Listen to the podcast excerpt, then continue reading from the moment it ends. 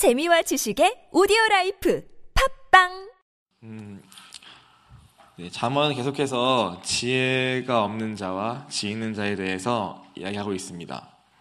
오늘 본문에서도 시작이 지혜 없는 자에 대해서 시작하고 있습니다. 어, 지혜가 없는 자, 히브리어로 חסר לב라고 합니다. 이것은 원어로 보면은 마음이 결여된 자, 마음이 부족한 자라는 의미를 갖고 있습니다. 즉, 지혜로움과 미련한가의 문제는 어, 이성의 작용의 문제가 아니라 바로 마음의 작용에 있다는 것입니다. 그래서 지혜가 없는 자는 곧 마음이 결여된 자, 마음이 부족한 자라는 의미고 그것은 조금 더 풀어보면은 마음이 제대로 작동하지 않는 자라고 볼 수 있습니다. 어, 한마디로 지혜가 없으면은 우리의 마음이 정상적으로 작동하지 않습니다. 그래서 지혜가 없는 이 사람의 특징에 대해서 잠언은 여러 가지를 말하고 있는데 그것을 같이 종합해 보면은 한마디로 이 마음이 부족하기 때문에 죄의 유혹에 둔감하여 쉬 빠진다라는 것으로 이 지혜가 없는 자의 특징을 정리해 볼 수 있습니다. 그러다 보니까 쉽게 음료의 길을 따라가고 또 미련한 말을 하여서 남을 죽이고 또 공동체를 무너뜨리게 되고 또 오늘 본문처럼 때로는 스스로를 과신하면서 보증을 서는 자리에 이르기도 하는 것입니다. 사실 오늘 우리 삶에도 내 마음이 누구의 통치를 받는가 또 무엇으로 채워져 있는가에 따라서 나의 선택과 내가 하는 말들과 또 그로 인해서 내 삶에 맺히는 열매가 달라지는 것을 우리도 많이 경험하게 되는 것입니다. 어, 무엇보다 특히 이 지혜가 없는 것은 이 공동체 안에서 특히 관계 속에서 많이 나타나게 됩니다. 오늘 12절 본문을 보면은 써여 있습니다. 지혜가 없는 자는 그의 이웃을 멸시한다라고 말씀합니다. 지혜가 없는 사람이 어떻게 이웃을 멸시하게 될까요? 어, 지혜가 없는 사람은 이 아까 말한 것처럼 하나님으로부터 채워지지 못한 그 부족하고 결핍된 그 마음을 결국에는 하나님 외에 다른 것들로 채우게 됩니다. 지식이라던가 학벌, 명예, 뭐 돈, 권력, 힘, 외모, 사람의 인정 등등 어, 여러 가지 것들로 그 마음에 부족한 것들을 채우려고 합니다. 그리고 그것들이 자기의 진짜인 줄 착각하면서 결국에는 그것들을 가지고 자기를 높이면서 다른 사람 위에 군림하려 하고 또 경쟁에서 이기려고 하고 또 나보다 못 가진 사람 또 못하는 사람에 대해서는 결국에는 무시하면서 내 것을 지키고자 그 사람들을 짓밟게 됩니다. 또한 다른 사람의 허물이나 약점이 보이면은 그것을 잡아서 절대로 내 위에 서지 못하게 계속 공격하고 넘어뜨리는 것을 우리는 보게 됩니다. 어, 그러다 보니까 이런 사람은 자연스럽게 13절에 써 있는 것처럼 둘 다니면서 한담하며 남의 비밀을 누설하게 됩니다. 한담 한다는 것은 어, 원어로 보면은 입을 벌린 자라는 의미가 있다고 합니다. 즉 여기 저기 다니면서 끊임없이 말로써 수다를 떨면서 남을 헐뜯거나 비방하는 자를 뜻합니다. 형제 간에 또 이웃 간에 싸움을 일으키고 또 서로의 칩을 들춰서 뒤에서 험담하면서 관계를 이간시키고 그래서 끝내 공동체를 파괴에 이르게 하는 아주 사악한 자를 의미하는 것입니다.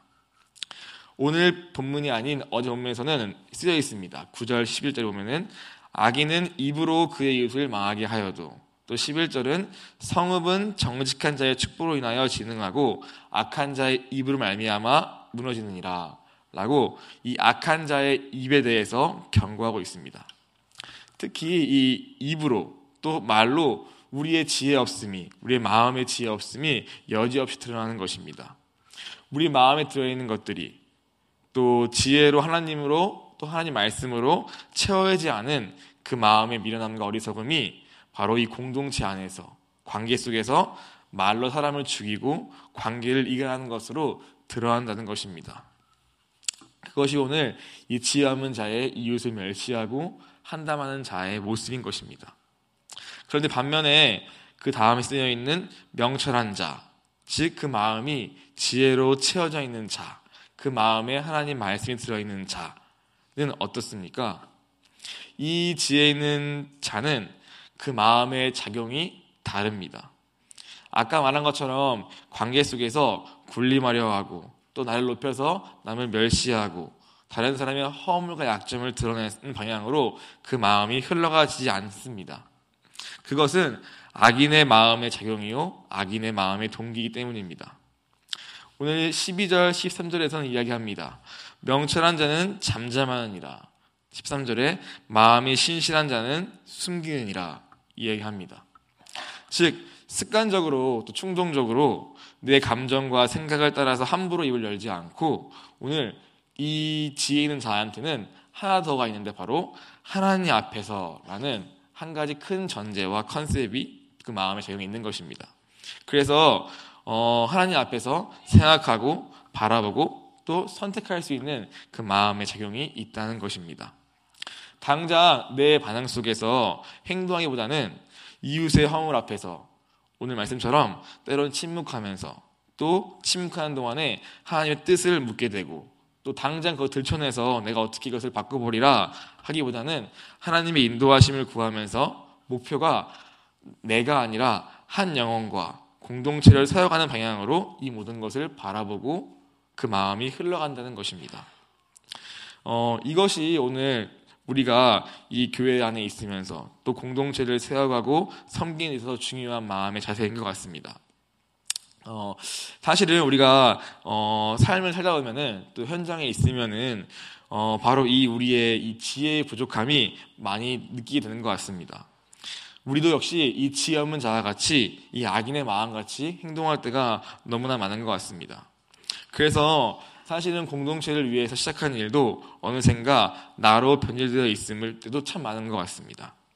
그래서 우리가 더더욱 이 지혜를 구해야 하는 것입니다. 영혼을 섬기려 할수록 또 교회를 세우려 할수록 우리 마음이 이 예수님으로 하나님의 지혜로 말씀으로 가득 차 있기를 간절히 기도할 수밖에 없는 것입니다. 빌립보서 2장 3절에서 5절은 이렇게 쓰여 있습니다. 아무 일이든지 다툼이나 허영으로 하지 말고 오직 겸손한 마음으로 각각 자기보다 남을 낮게 여기고 각각 자기 일을 돌볼 뿐더러 또한 각각 다른 사람들의 일을 돌보아 나의 기쁨을 충만하게 하라. 너희 안에 이 마음을 품으라. 곧 그리스도 예수의 마음이니. 라고 쓰여 있습니다. 즉, 우리 마음에 이 하나님과 본체이시나 이 땅에 종을 내려오신 그 예수 그리스도의 마음을 품는 것이 곧 여기 써 있는 명철한 자요 마음이 신실한 자인 것 같습니다. 어, 우리 모두 이 지혜, 이 예수 그리스도 마음을 간절히 구하면서 진짜 우리 소원함처럼 하나님 기뻐하시는 교회 공동체를 세워가기를 간절히 소원합니다. 또 14절에 보면은 어, 지략에 대해서 이야기합니다. 이 지략은 어, 하나님으로부터 오는 어떤 지혜자로부터 오는 조언과 충고의 의미를 갖고 있습니다. 또는 더 나아가서 그 지혜를 갖고 있는 지혜로운 자, 또 하나님의 뜻을 따라 행하는 자라는 의미도 갖고 있습니다. 지략이 없으면 백성이 망하여도 라고 나옵니다. 여기서 백성은 즉 공동체를 의미합니다. 작게는 가정, 또 교회, 국가를 의미한다고 볼 수 있습니다. 어, 보면은 이 하나님의 말씀대로 그 뜻을 분별하여 조언과 충고를 해줄 수 있는 이 지혜로운 자가 없으면 그 백성, 즉 공동체는 망한다라고 자문은 경고하고 있습니다. 대표적인 예로 어, 사사 시대는 어떠했습니까? 잘 알다시피 그 사사기 마지막에 이런 말이 나오죠. 그때에 이스라엘의 왕이 없으므로 사람이 각기 자기의 속에는 오른 대로 행하였더라라고 이야기합니다. 또 이스라엘 이후의 역사 속에서 이 하나님 말씀을 우리가 이스라엘 백성이 거부하고 그 말씀이 삶에서 사라졌을 때 아무리 선자들이 외치고 예언을 해도 그 말씀을 무시한 채로 자기의 정욕과 욕심을 따라 살았을 때에 그 이스라엘 백성의 결말이 어떠했습니까? 바로 바벨론 포로로 잡혀가서 그 나라가 사라진 결과를 맞이하는 것입니다. 이와 같이 우리의 삶도 또 우리의 교회도 마찬가지입니다. 끊임없이 하나님 말씀 앞에서 나의 삶과 내 마음을 교정받고 인도함 받는 것 없이는 우리는 절대 스스로 여기 쓰여있는 것처럼 이 평안의 길과 생명의 길을 알 수 없습니다. 그래서 14절에 그 다음 보면은 지략이 많으면 즉 하나님 말씀대로 살고자 하면 할수록 또 그렇게 살고자 하는 사람이 교회 안에 많을수록 이 개인의 삶과 교회는 평안을 누린다고 오늘 성경에 쓰여 있는 것입니다. 내 안에도 많은 생각이 있고 많은 감정이 있고 있습니다. 근데 그것이 오늘 이 지략, 하나님 말씀 안에서 하나로 정의되어지고 또 심지어 교회 공동체 안에도 많은 사람들 속에서 많은 생각과 많은 말들이 있지만 그것이 다 사라지고 오늘 이 말씀 안에서 하나가 될 때 바로 진정한 교회가 된다고 오늘 말하고 있는 것입니다. 그것이 바로 이 지략, 조언, 곧 하나님 말씀 안에서만 가능하다고 오늘 자문은 말하고 있습니다. 어, 그래서 우리도 이 하나님 말씀을 우리 마음 안에 또 우리 교회 공동체 안에 우리 관계 안에 가정 안에 모시기를 간절히 소원합니다. 우리 삶에 어, 혹시나 지금 여러분 삶에 오늘 말씀처럼 망하는 것 같은 느껴지는 그러한 어려움이 있다면은 다른 것이 아니라 혹시 내가 이 하나님 말씀을 거부해서는 아닌가 어느 순간 내가 하나님 말씀을 떠나서 이 순종을 놓친 것은 아닌가 돌아보고 다시금 말씀을 붙드는 것 외에는 이 평안의 길을 붙드는 것이 없음을 기억하시기 바랍니다. 어, 마지막으로 15절은 보증에 관한 교훈입니다. 어, 찾아보니까 유대인 교훈 중에 이런 말이 있다고 합니다. 친구를 원수로 만드는 가장 좋은 방법은 돈을 빌려주는 것이다. 라는 말이 있다고 합니다. 무슨 말입니까? 어, 유대인들은 이 돈의 위험성을 잘 알았던 것 같습니다. 차라리 자신의 재정 범위 내에서 돈을 빌려주고 그걸 다 아예 까먹는 것을 택할지라도 자기의 재정을 넘어서 타인의 채무를 자기가 책임지는 것에 대해서는 엄격히 금지하고 있는 것입니다. 왜 그럴까 생각해 보니까 그것은 아마도 이 교훈에서 보듯이 그것은 바로 이 관계, 공동체를 중요시하기 때문일 것입니다. 타인에 대해서 보증을 서는 것은 그 관계를 더욱더 돈독히 하고 친구의 우정을 더 세우는 것이 아니라 오히려 있던 친구마저 원수로 만들게 되고 결국에는 공동체를 파괴시키는 독과 같은 것이며 그 리스크를 감수하면서까지 이 보증을 서는 것은 어리석다, 지혜가 없는 것이다라고 오늘 말씀을 우리한테 경고하고 있는 것입니다.